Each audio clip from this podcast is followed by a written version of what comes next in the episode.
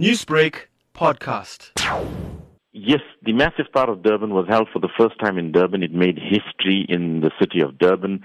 It was received well by people of all faith. The response from the public was phenomenal. We had almost 5,000 people at the Kingsmead Cricket Stadium, wherein they came to know about the religion of Islam as to how much of peace it advocates, how much of peace and love.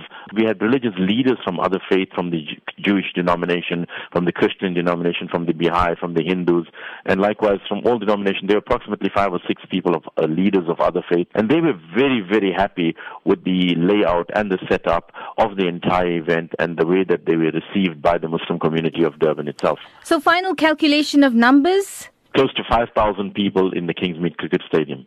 Mm. Amongst them were a lot of old people from TAFTA and other old age homes, from orphanage homes, from destitute homes, and the food was reaching to every person, even in the streets of Durban. So, Mr. Malek, will this evolve into an annual event? Uh, yes, definitely. From the way that the first event took place, it would definitely be an event that would be an annual one. Now, how did Durban Mass Iftar handle some of the criticisms from organizations that were claiming that it's not Sharia compliant? I think we addressed all the concerns of Sharia. We had a mufti to come and speak to us, and we laid out the plans and showed him what exactly was going to transpire.